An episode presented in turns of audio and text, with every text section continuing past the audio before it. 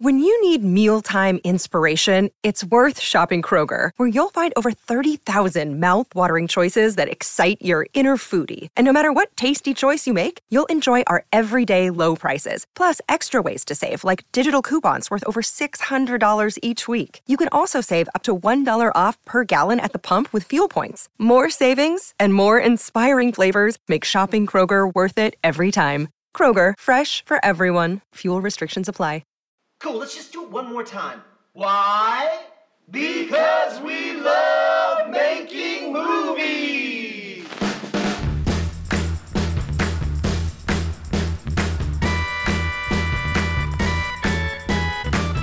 Hey, everybody, I'm Aaron Gelabolo, and welcome to my podcast, Because We Love Making Movies. Today is a special day because I'm talking to an artist who was part of making a film that reminds me why I love films and filmmaking so much. Because just when we think we've seen it all, a movie comes along that takes an old form and reshapes it in such a different way that it's suddenly thrilling and really exciting. In this instance, I'm talking about a crazy experiment by Marvel Studios. It's the directorial debut of composer Michael Giacchino, Werewolf by Night. It stars Gael Garcia Bernal along with a flawless cast of actors.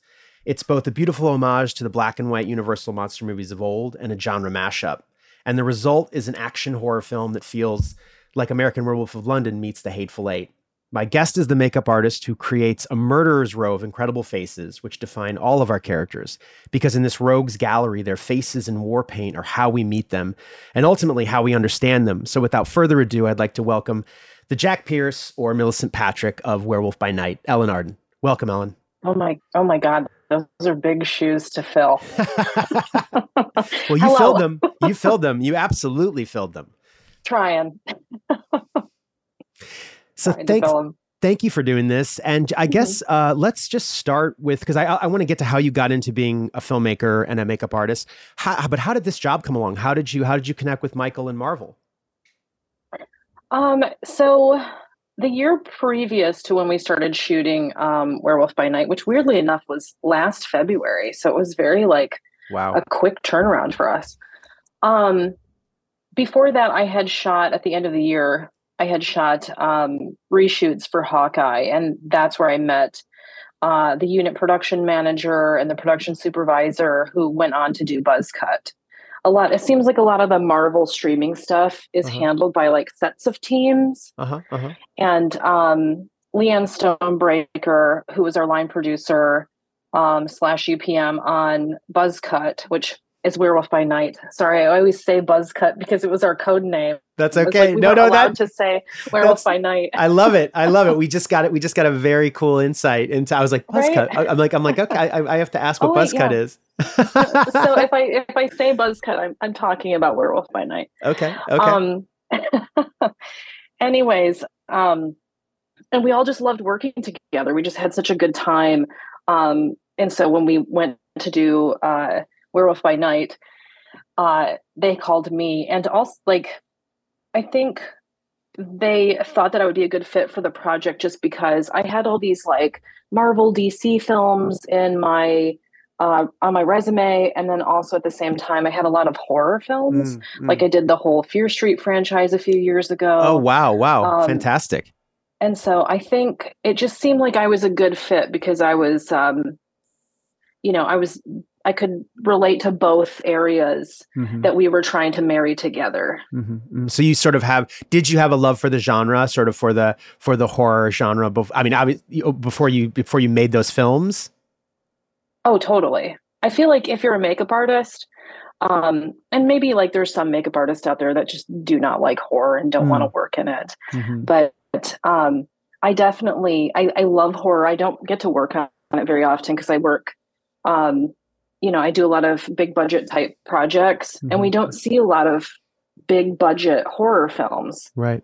Right. Um, and so I get, you know, I finally was able to like do something that was like really cool and unique by working at Werewolf by Night. Mm. Uh, because, you know, like we, like I said, we were marrying those two worlds into something kind of new, but also that was grounded in these pulp mm. comics of the yeah. past, which I thought was a really cool thing. So, um, but yes, I I mean I love horror films. I I get a little bloodlust sometimes.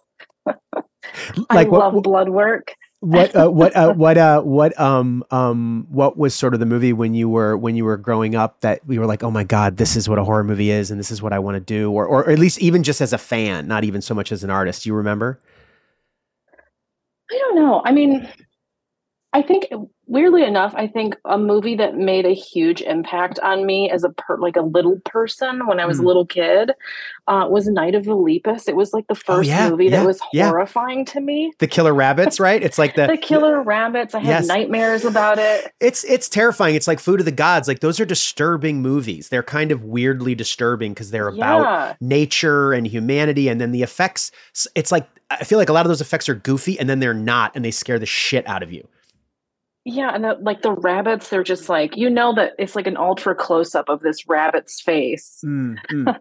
and they just have so much blood all over their little faces, and it was just horrifying when I was a kid because I grew up on a farm in the middle of Michigan.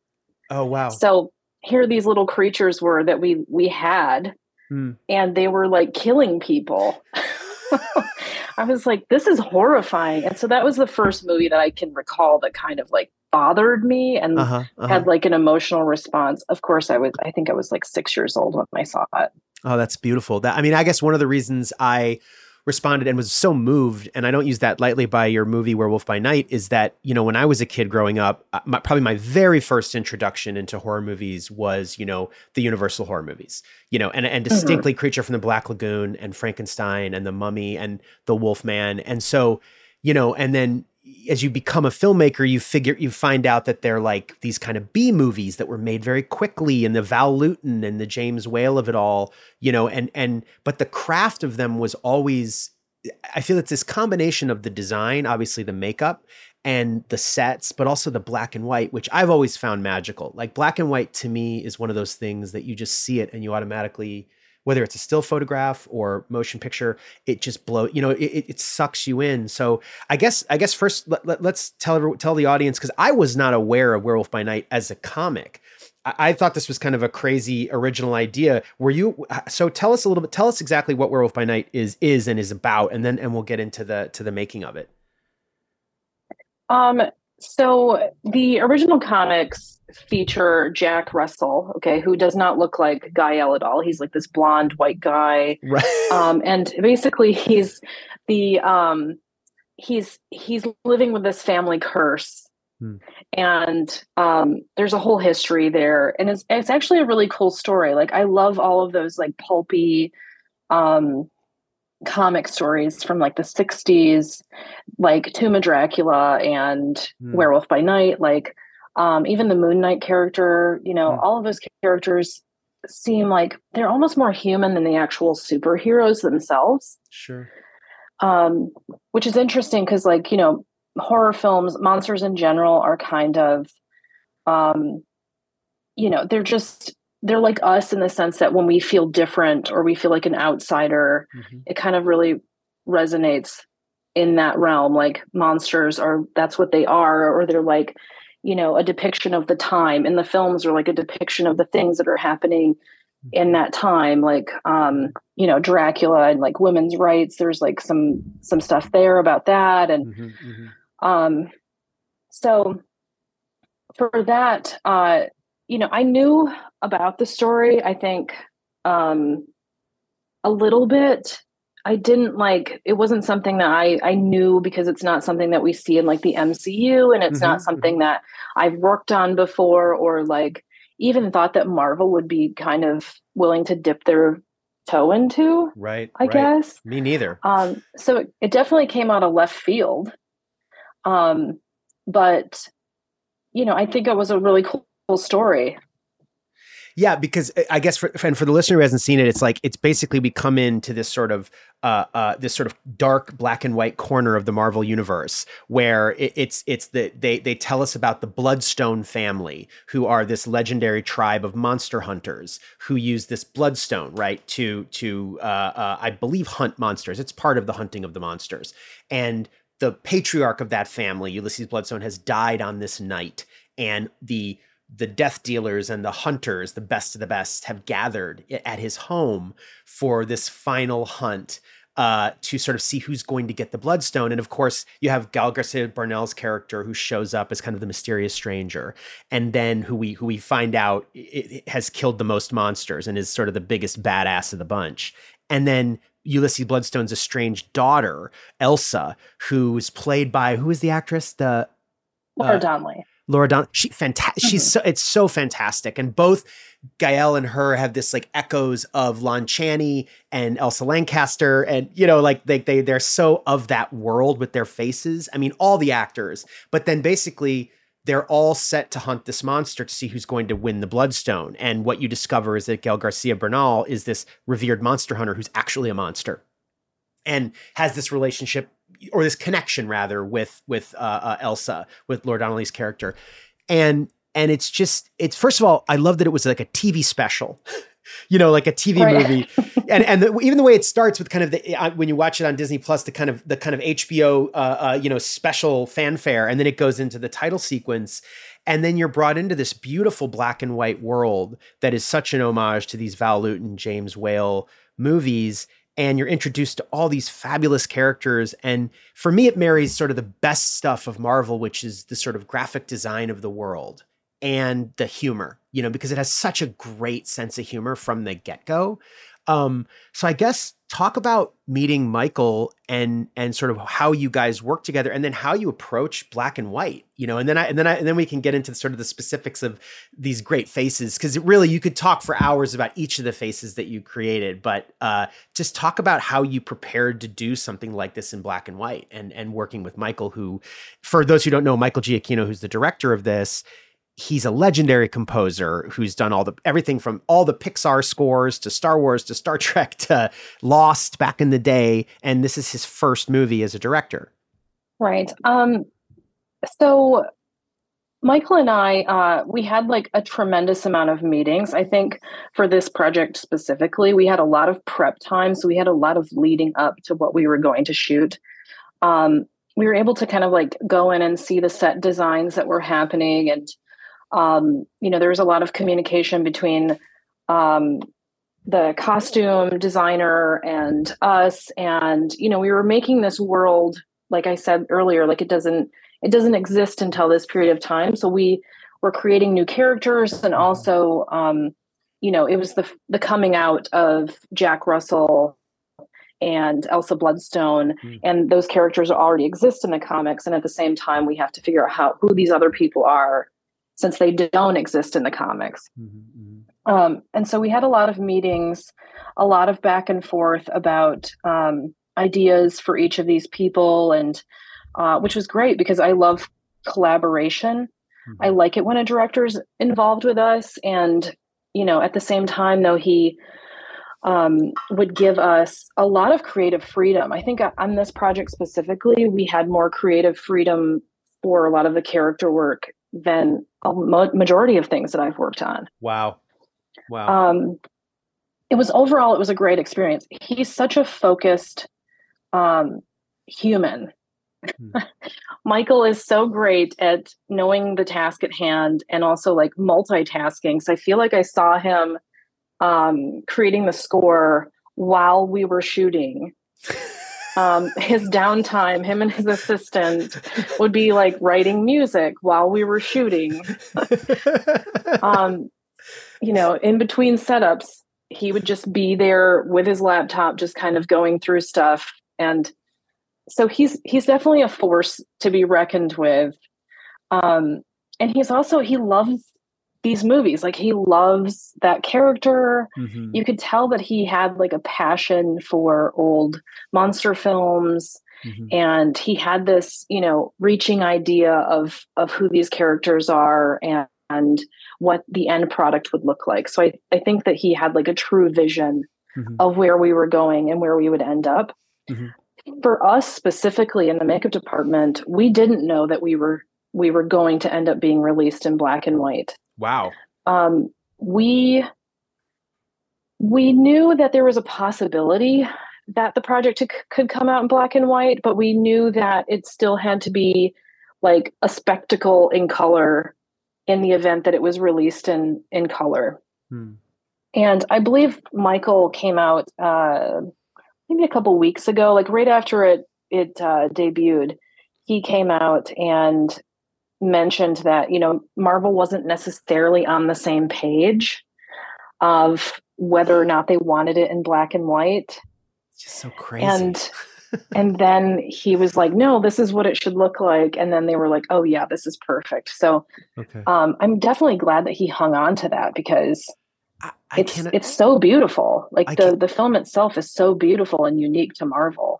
I can't imagine it any other way, you know. Um, and and also, you know, spoiler alert for your Wizard of Oz moment at the end. I mean, come on, I Mhm. like I make me cry. I mean, it's like it's so it's so perfect. You know what I mean? You go, holy shit! It, you know, just when it can't get any Right. any better.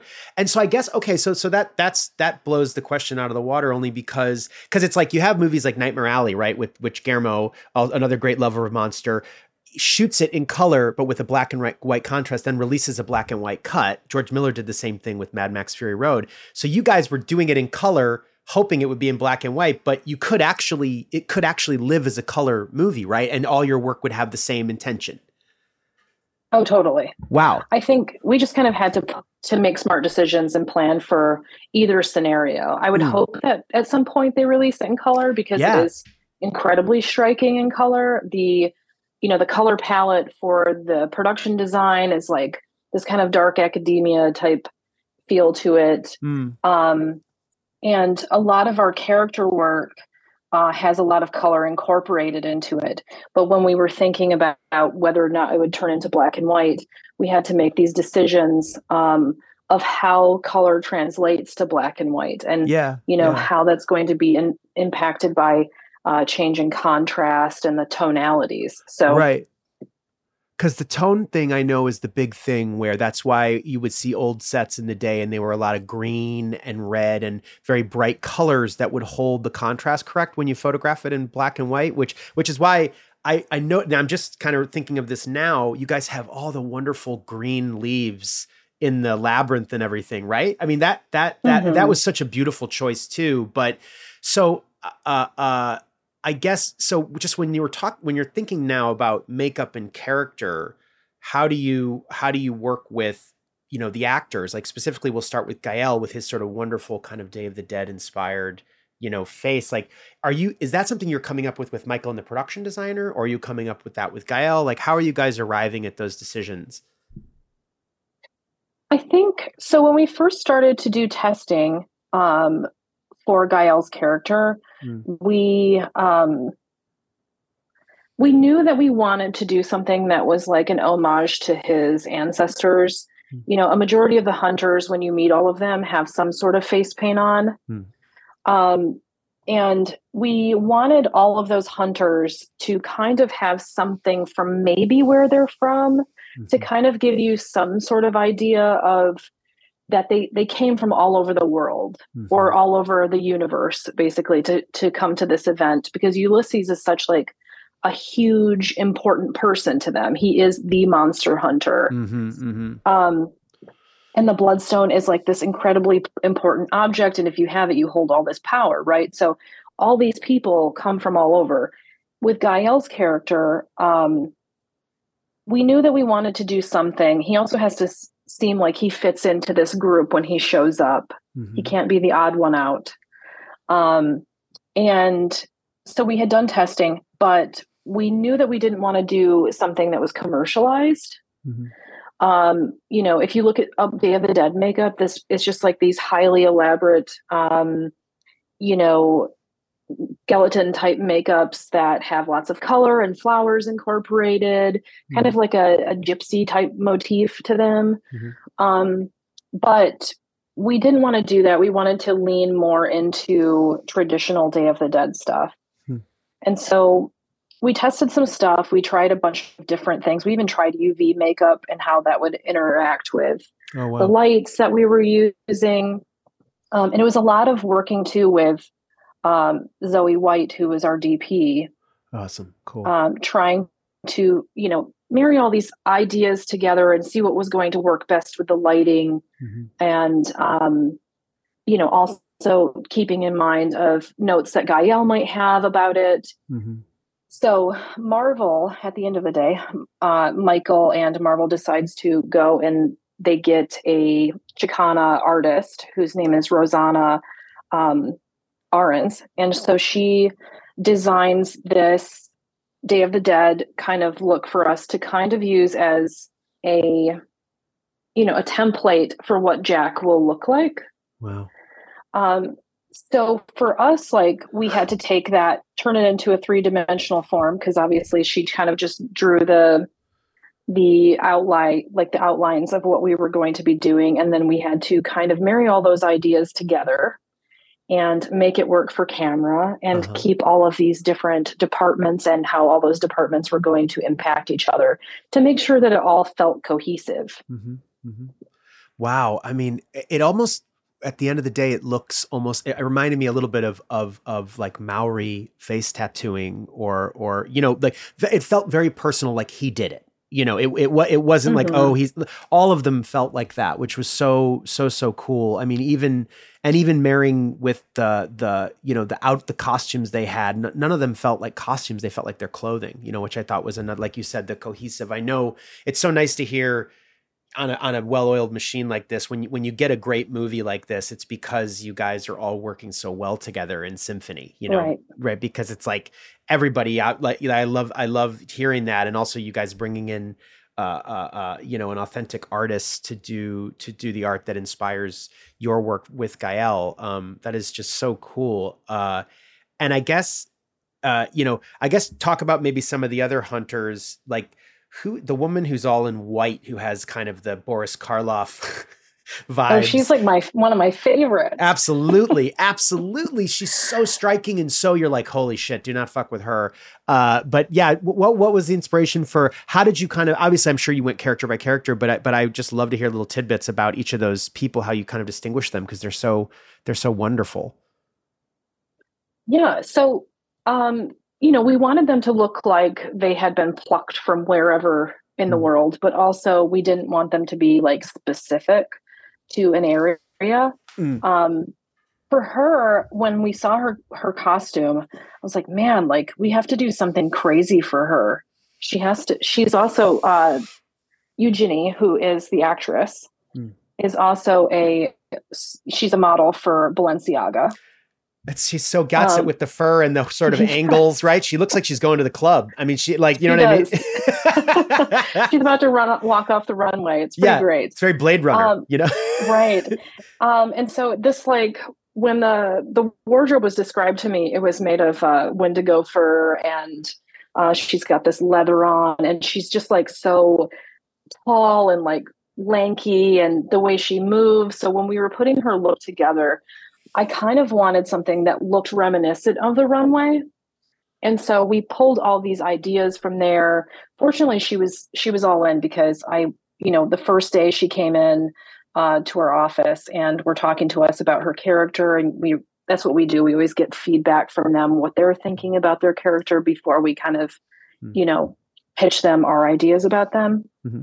Uh, and Eugenie is such a she's so open to ideas and she's just she just wants to have a good time and like play this character and focus on her acting and like do all the things and i think everyone you know our cast was so excited to be there and do something new and different mm-hmm.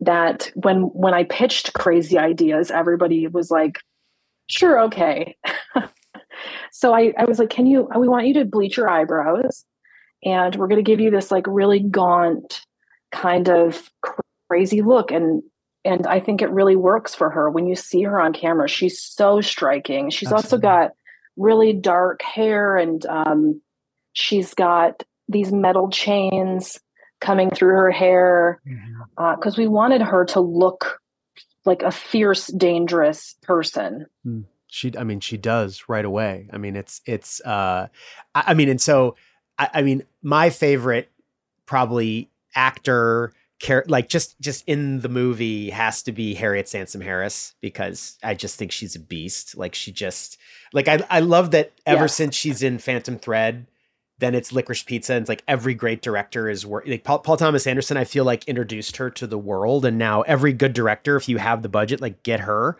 and she's just so great and and what i love about her is she has this progression of looks right that you were able to execute particularly to the when she's wearing the kind of weird eyes wide shut helmet with the eye black that becomes her thing mm-hmm. for the mm-hmm. end of it but talk about working with her and and how you guys arrived at at her at her character you know via makeup because she's just so she's such a fantastic you know sort of uh, unsung hero of the movie a little bit to me right um so harriet like when we first meet her um as Verussa, we see that like she's, you know, she's a grieving widow. Michael had notes about her coming from like old money and he wanted her to have this air about her.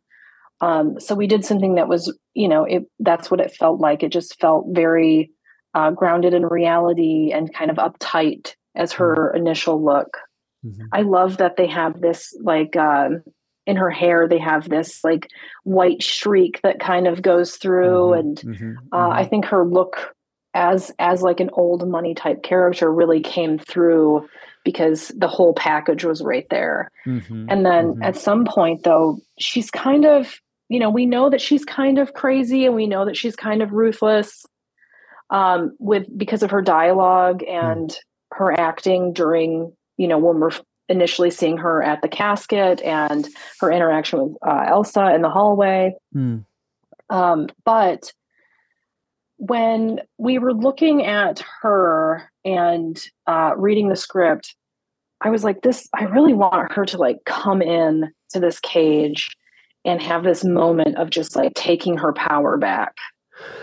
Because uh, when we see her at the the funeral or the memorial where the casket's at, um, we see that you know she's she's clearly you know she's she's keeping it together but she's not like you know she's a widow but she's not really participating in the hunt she's just kind of like the master of ceremonies mm-hmm. for this hunt that's about to happen um she says that elsa's fair game mm-hmm. Mm-hmm. she she just has these things where there's like an undercurrent there but when she comes into that cage and takes takes the mask off and mm-hmm. takes her cloak back, you know, I was like, she has to have like this crazy moment where it's like she just joined the hunt mm. and she's gonna like she's willing to sacrifice her her stepdaughter and like all of this all these crazy you know this crazy power shift for her i really mm. wanted that to happen and so I had gone to Michael and I said, I know this is crazy, but I think that she needs to have this like reveal moment.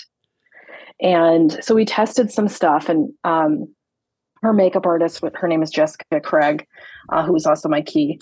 She did such a great job trying to figure out uh, how that makeup would translate to look crazy in color, but also translate to to black and white with all these like tonal shifts because oh, we knew that we would get moments where they punched in on her for ultra tight close ups. Right. Uh, and we just wanted her to be scary. We wanted her to look crazy. you mission, accom- mission accomplished. Mission accomplished. yeah, when I first saw it, when I first saw the the initial cut of the film, uh, she like takes it off and her hair is just all fucked up, and I was like, man, she looks so good. And then, you know, she's like in this moment where she's just ultra crazy and just like holding the bloodstone and chanting. And I was like, God, she just looks so great on camera. And the camera department um, came up to us that day and they said, This is our favorite. And I feel like that's when you know. you know that you're doing really good like great work yeah. when another department comes up and they're like we love this wow Wow, that's so cool. I mean, she is she was my favorite. A, a sort of also, you know, her performance. She has this thing always where you don't know if she's going to laugh or cry. You know what I mean? Like she's so unpredictable totally. in her face, and her face is so just amazing for cinema.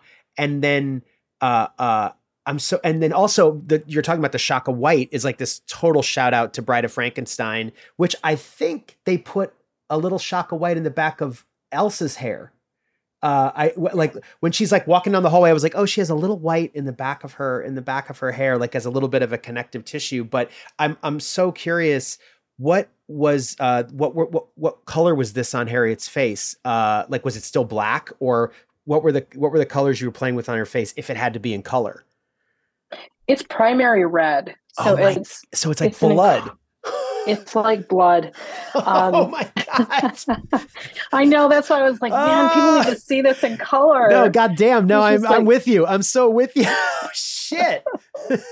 Yeah, so it's it's primary red, and then we also had to mix in like these violet tones into the red to give it dimension for when it would be translated into black and white. But on camera, I think it's like this because we see her and she's like teary eyed, and and her makeup at the beginning is kind of runny um, near yeah. her eyes.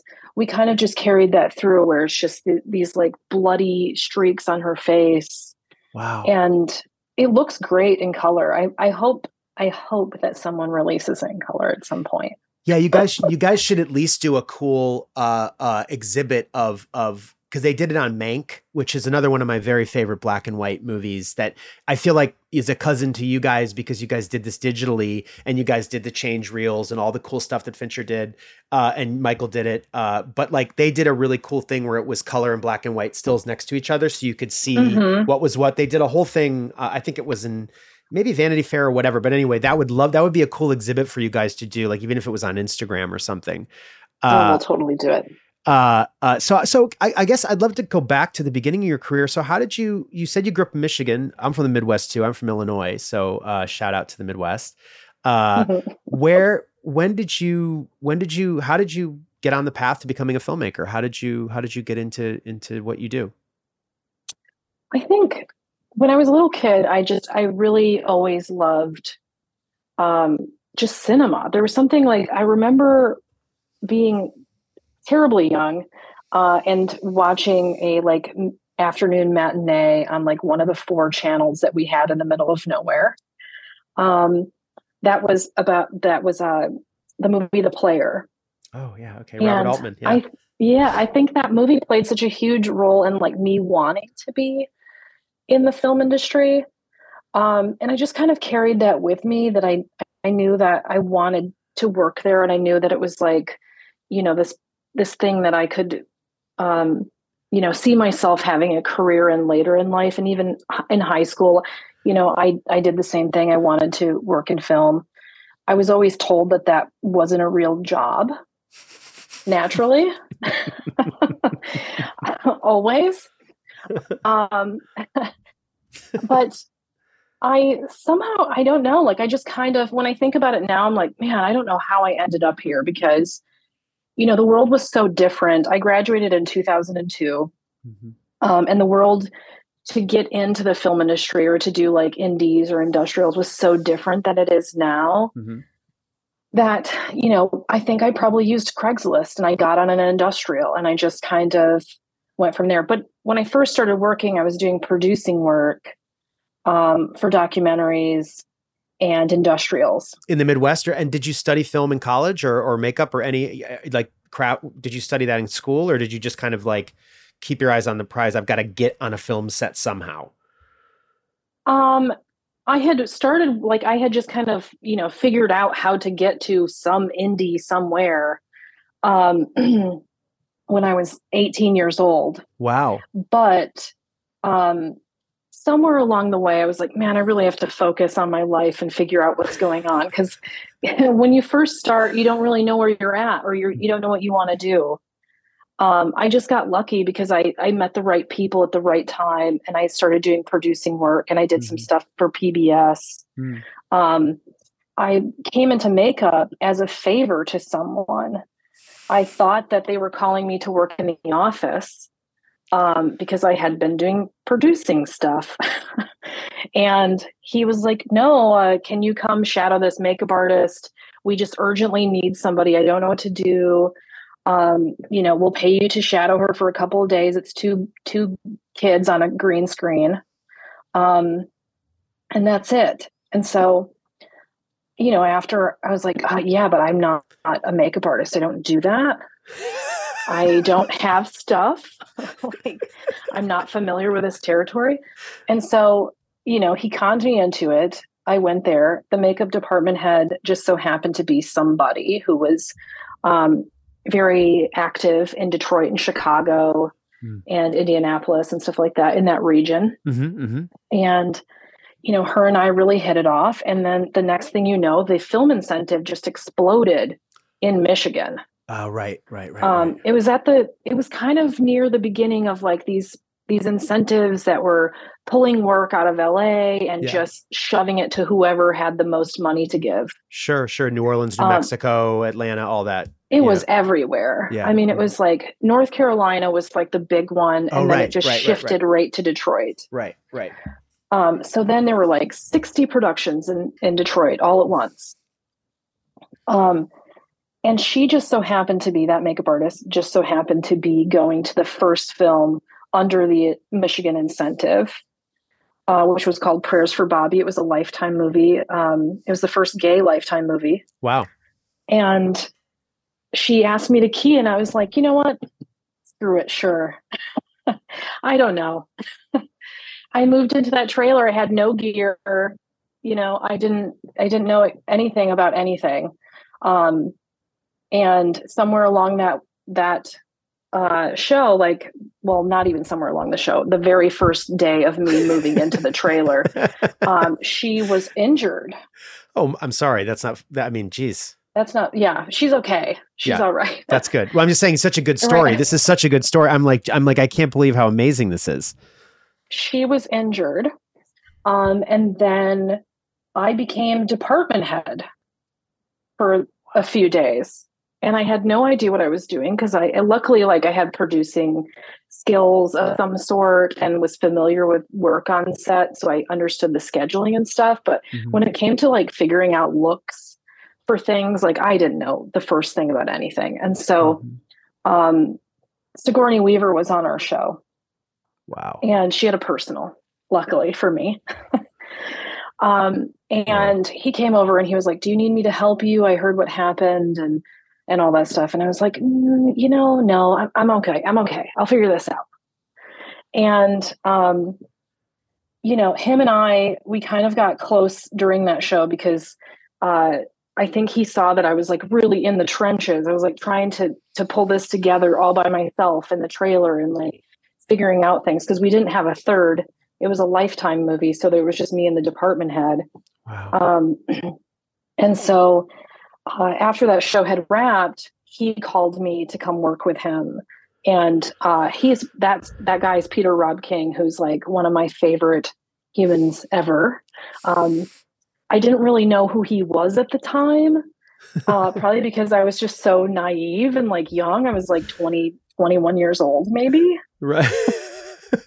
and I was like, mm, whatever, I'm going to angsty. I'm going to go do my own thing. I was an emo kid. Um, and he, you know, he's now I'm just like, oh shit, I got to go talk to Peter because we talk, you know, through email because he's from London. But I'm like, man, I really have to get back and talk about all these crazy things that he did because he did Return of the Jedi. Oh my god, he did. I'm looking Last of the Mohicans, yes, Aliens, like Jesus Christ. Young, I mean, it's Indiana Jones. Whoa, okay, this guy is. I just watched The Fugitive last night. Unfucking believable.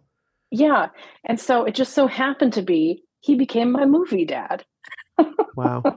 wow. It was like, I think that's a lot of what our business is. It's just kind of like fumbling into success one way or another. Like, if you just really stay on that path, there's something about longevity that you will meet the right people and you'll get to where you're going mm-hmm. regardless.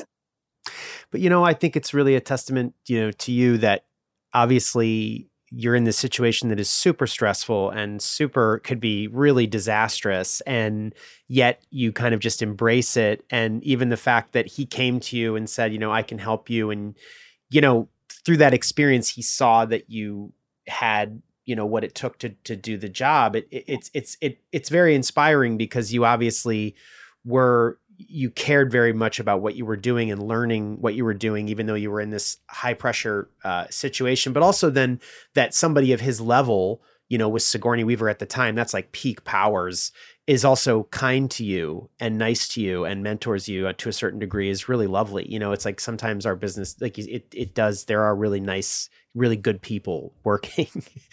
obviously, right. obviously you're one of them and you've learned from other people like that. So that's just really right. cool you know, my favorite my favorite thing about that film and meeting Peter on that film was that one, it didn't occur to me because I had no experience in the makeup department. I had no business being there. Um, was that we were doing a period piece from the 70s. I probably half of the movie because she my department had got injured is not period work because I probably just didn't I didn't even think it was a period piece. um, but Peter, there was like this moment in that film where these two guys go and they, um, you know, they're they're figuring out who they are. They're gay. It's the 1970s. It's in San Francisco, um, and it's Halloween, and so they dress up as Frank-N-Furter. Oh, and yeah. uh, magenta, magenta, riff raff, yeah. or yeah, or I can't remember who the other one was. Like, so our cast member, he dressed up as Frank-N-Furter, and I can't remember who the the day player dressed up as, but um, so they come and they like go to this door, and the door opens, and they're dressed like Rocky Horror, right? Yeah. And Peter came up to me that day, and he he was just like he's in, he's English, so and he had this like crazy long beard, and he would like when he was thinking, he would stroke his beard.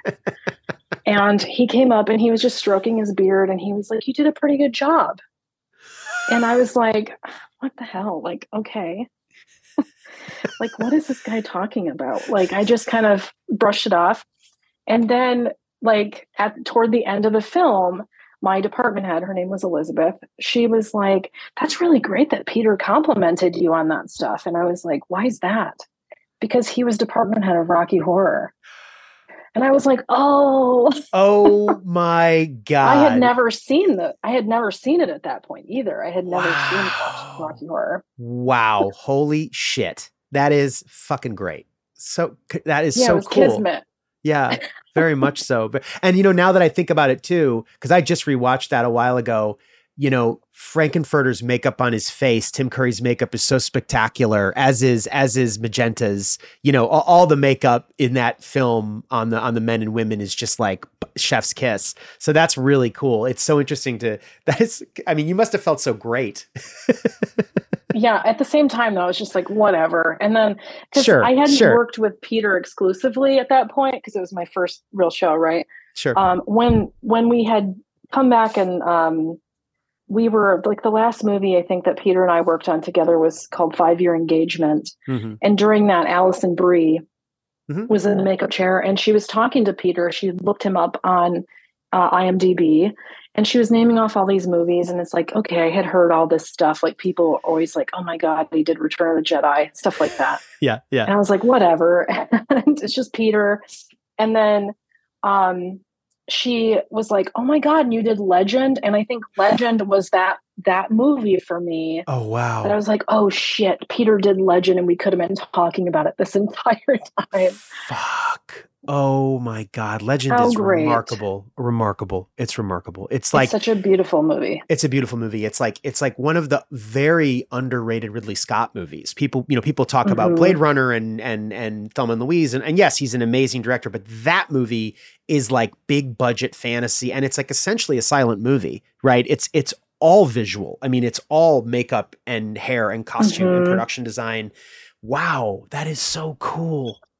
Yeah, you have to get Peter on here and talk to him. I'd love to. I would love to. I would love to if you would hook. Yeah, I would. Yes, he would probably love to do it. I would He's love to. the best stories. I would love to speak to him, but I guess I guess to to talk about your journey a, uh, a little bit more. What what was it? You know, talking about that very first movie. What do you think are the things that you sort of the mistakes you made and the things you learned that you sort of always still look out for now? You know what I mean? Like like those lessons that you're just like it never changes. You know what I mean? It's always sort of the same process regardless of the the actor, the director, etc. I think I think the thing that I've taken away from like the early part of my career is just being prepared for everything and when shit hits the fan like we ju- we can't just freak out and like burn down the makeup trailer. Like we have to kind of stay focused. I think it maybe it becomes that thing where i was you know i'm born of baptism by fire. Mm. like i kind of stumbled along the way. I didn't really know where i belonged. And then you know i also um you know somewhere in the middle of my career i decided to go back to college and i got a degree in camera Wow. Like I I kind of just weaved in and out. And so now now that I'm older and you know I understand um, you know production has limitations and sometimes you're working with crazy people and um, to just take everything in stride that sometimes it's not really about you mm-hmm. and not really about your department it's it's that you have to kind of focus and be you know be good at mediating and um, you know giving responsibility that i feel the thing that i notice the most when i see troubled departments versus our our department is that um, i feel like i'm a team player because mm-hmm. i think that we're all so important in that in that department that we all mm-hmm. have something to offer we all learn from each other all the time there's mm-hmm. no one star in the department like mm-hmm. I don't consider myself the star of the department as a designer or mm-hmm. um, a department head. And I think that's that's something that I carry with me. I get that I think a lot from Peter because even, you know, when I was working with him, he would make me coffee in the morning. And, you know, if when he was done reading his newspaper, he would hand me his newspaper. He it never felt like I was the underling in mm-hmm. the department. Mm-hmm. I think that's the most important thing that I carry with me from those times. It's just, you know, working through the knowing that you might get in the trenches, but there is a clear way out of it. Mm-hmm. And what advice do you have? I guess two things to start because I've taken a lot of your time. Uh, uh, what what advice do you have? A for directors, you know, uh, that you wish you could sort of, you know, tell sort of past and present that you wish they would consider when they're working with makeup and they're working with with you.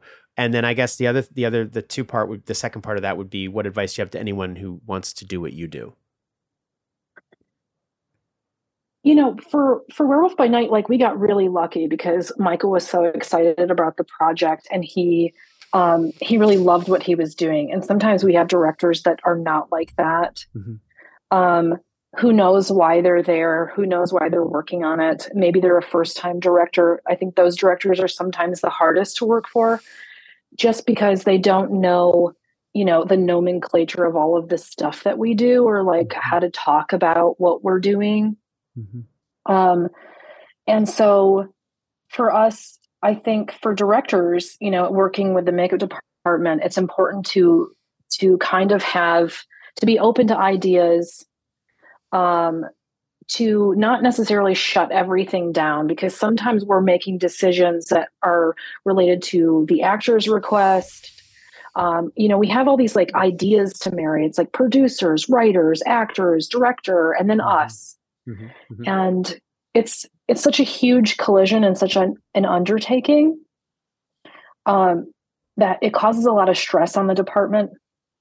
And uh, having a director who's who's open to ideas and then saying why they do not like something and why they actually like something mm-hmm. is such a huge a huge thing because sometimes they'll be like i like this and you'll say why do you like that though and they'll just be like i don't know i just like it it's like that doesn't help me figure yeah. out what we're trying to do here because mm-hmm. I don't know what you're responding to about why you like that mm-hmm. specific mm-hmm. thing. Mm-hmm. mm-hmm. Um, so learning how to talk, I mean, learning how to talk to departments in general, mm-hmm. I think is is a thing that's important for producers and directors to know because we're supposed to be as a team, but we also have, you know, we need to to do the best job possible to make that person's vision an actual thing without all the information, we can't really do that. And when all the information's jumbled, we definitely can't do that. Right, right. I always like to say that, you know, the the each head of the department is sort of the director of their department, you know, and, right. and you sort of want them to they are they are you you hired them to do their thing you know? So you right. you need to you need to let them do their thing along with you you know? Guillermo del Toro has a really funny thing where he says he says oh the directors like to say oh I have a vision. He says what am I on fucking peyote? He's like he's like a movie is an experience. He's like he's like and I have all these people around me and together we're having this experience to tell this story. And I, I thought that was a really interesting way to to to put it. Right. Mm-hmm. uh, and I guess and what advice would you have for someone who wants to do what you do, um, you know, young, old, or or or otherwise? I think what I tell people now. So I also, I also work for the union, which I spent. Um, I work for 798. I'm an education director, so I'm somebody who who is an open book in a lot of different areas. Mhm. I'm not a gatekeeper. Mhm. Um, and I think that the thing that I've I've been telling people the most is just like really stay with it. Like sometimes you have bad moments where you make mistakes. You know, you don't you definitely don't want to make those mistakes at Marvel. make those mistakes somewhere else. You know, that was my favorite advice from art school was that I had a professor that said, um, you know, if you're going to be doing a bunch of shit, just do it here. Don't go out into the real world and make a bunch of trash. and so I think about that when I'm talking to people who want to work in our industry as a makeup, you know, makeup artist or makeup department head. I'm just like, you need to go to go to the indies on some really low budget stuff and make your mistakes there, figure out who you are and what you want to be, and then and then come over here and like don't make those mistakes Yeah, yeah, yeah. because sometimes you know your last job is basically the only person you are hmm 100%. you know producers look at your last job they'll look at the last couple jobs. Even if you have a resume that's you know 200 credits long they Mhm. really only care about the last couple projects that you worked on. 100%. so don't do garbage at marvel. Don't try to bring your a game. Um, but also like you know you meet you meet shitty people along the way and you you need to learn how to navigate that. You can't scream and throw things and Mhm. and do all that. And there's such a reactionary thing now with with people what do you mean? I don't What know. do you- like, I see, like, if you go on TikTok, it's just people yelling at each other. Mhm, mhm. There's a lot of animosity. There's like the stress from like COVID and people getting back to work and and health and safety at work. And there's Mhm, there's lots of people who are on edge all the Mhm. time. There was um, you know, an impending union strike that pissed a lot of people off. Mhm, mhm. Um, so there's a lot of crazy things happening in our business right now, like undercurrents of of hostility. Mhm. And I think it's important to kind of remain, you know, just remain a calm, present person. Get Mhm. get some crystals and sage yourself. take it easy, take a deep breath, learn to meditate, all that kind of stuff. Because our department specifically is very um, can be very toxic. There can Yeah. be toxic people in the makeup department.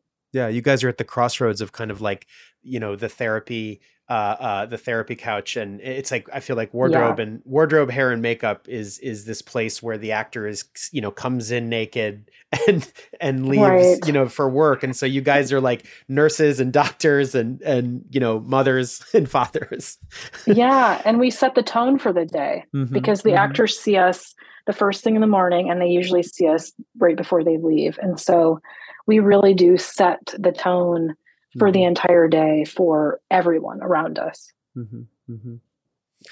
Well said. Well, this has been such a pleasure. Thank you so much, Ellen. Thank you for giving me your time. This is great. This has been a great conversation. Of course. Well, thank you for having me. Yeah. Did I answer everything? Do you need anything else from me? No, no, I don't think so. I mean, it's just so nice to hear about, you know, like your craft and and what you do and and sort of how you do it and your point of view too. You know what I mean? It's like it's like obviously I love Werewolf by Night, but it's also so fascinating to hear about, you know, you working on that Lifetime movie. You know, it's like this is really sort of about how people, you know, live their life in in movies as opposed to it is you know what i mean like I- right. early on early on I, I had this thing where i was like trying to talk to people about every movie they ever did and Mhm. and it's fine like sometimes you know there were some guests who like you did you know but but even then it kind of got in the way of just like connecting with people and having a conversation so i've learned to just sort of like you know it's like you can't cover everything you know what i mean so it's really nice to just get to know someone you know beyond beyond the work too i think it's a more it's a more interesting conversation for the listener hopefully Right. I think too, like I was listening to your podcast yesterday oh and thanks I was like, who'd yeah, you listen who, who'd you listen to I listened to the newest one, the editor. oh brett bachman or Yeah, he talked about. mm, Uh, oh man, I'd have to look at my phone. It was No, that's- he that's did a- Man- Mandy. oh yeah that's brett yeah brett he's awesome Okay. he's great that guy's awesome Yeah, Yeah. so I was listening to that, and it's it's great to hear a podcast that doesn't necessarily focus on one one department or the other, and is kind of like a good introduction for anybody wanting to know like what each of the departments do. Because I do think there's um, that's another thing that's important for young people who want to be in our business to understand that Mhm. you know there all these departments are working together for one product Mhm. under a studio Mhm. and so uh, it's important to think about how you're impacting those departments um, things that that are going to be changed like you can't just marry yourself to an idea like at marvel you know i know that when we did all this great work at on werewolf by night but i knew that there was potential that it could go into post production and they could just be like wow we hate this Mhm. we Mhm. need to reshoot this Mhm. Mhm. um, or we're just going to edit it out completely right. which i've seen because i you know Yeah. um, but fortunately for us like i think that we for that show specifically like we were all on the same page and we were all super excited and i think that kind of radiates out to the viewer that that the people who are making this film like really loved what they were doing Mhm. Mhm. but it's important to keep in mind that you know you can't be married to one thing or the other Mhm. and you can't uh you know you can't infringe on other departments and and stuff like that and it even comes down to like the little things that we have on set like i see people get in fights all the time about tents I- i'll see tent fights all the time at, at work So funny. It's it's so funny. On the on the I I just ended up uh we're about to lock picture on my first feature film. Uh and when we were making it, um there would be this whole thing where departments during production meetings would be like, well, I don't want to step on anyone's toes. And I was like, and, and this whole thing, and you're like, guys, just everybody just it's okay. Take a like breath. if somebody if somebody's got a better way to do something, they're not they're not firing you on the spot. I mean, I understand where that comes from. I'm sure in more acrimonious times or toxic times, people were screwing each other over behind the scenes and this kind of thing. But but it's just that that whole like tense tense thing is like you have to. I feel like you like you said you have to work hard to alleviate that. You know, to like uh, to just let everyone feel free to have ideas. Makeup can have ideas for hair and vice versa, and camera, and you know, and then you have to police it, obviously. But uh, it should be a dialogue. I mean, part of this podcast is that I really want people to just drives me crazy. I'm like, oh, they just do the makeup, or oh, they just do the hair. It's like they work. They're they work with the actor more than the director does.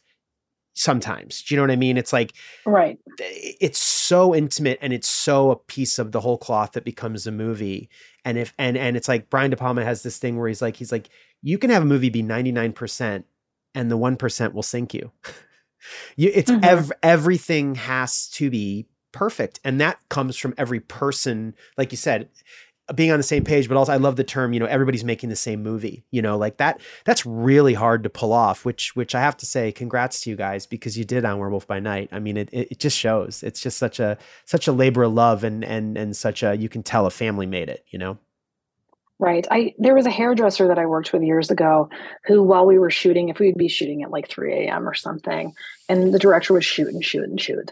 And she would just look at me and she would just be like, Are we making art yet?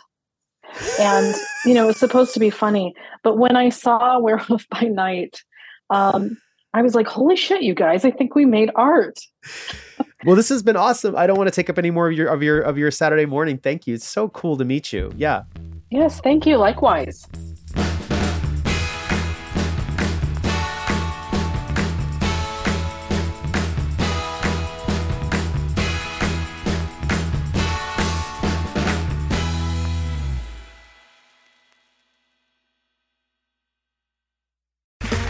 Okay, round two. Name something that's not boring. A laundry? Ooh, a book club. Computer solitaire, huh? Ah, sorry, we were looking for Chumba Casino. That's right. ChumbaCasino.com has over 100 casino style games. Join today and play for free for your chance to redeem some serious prizes. ChumbaCasino.com. No purchase necessary. Where prohibited by law. 18 plus terms and conditions apply. See website for details.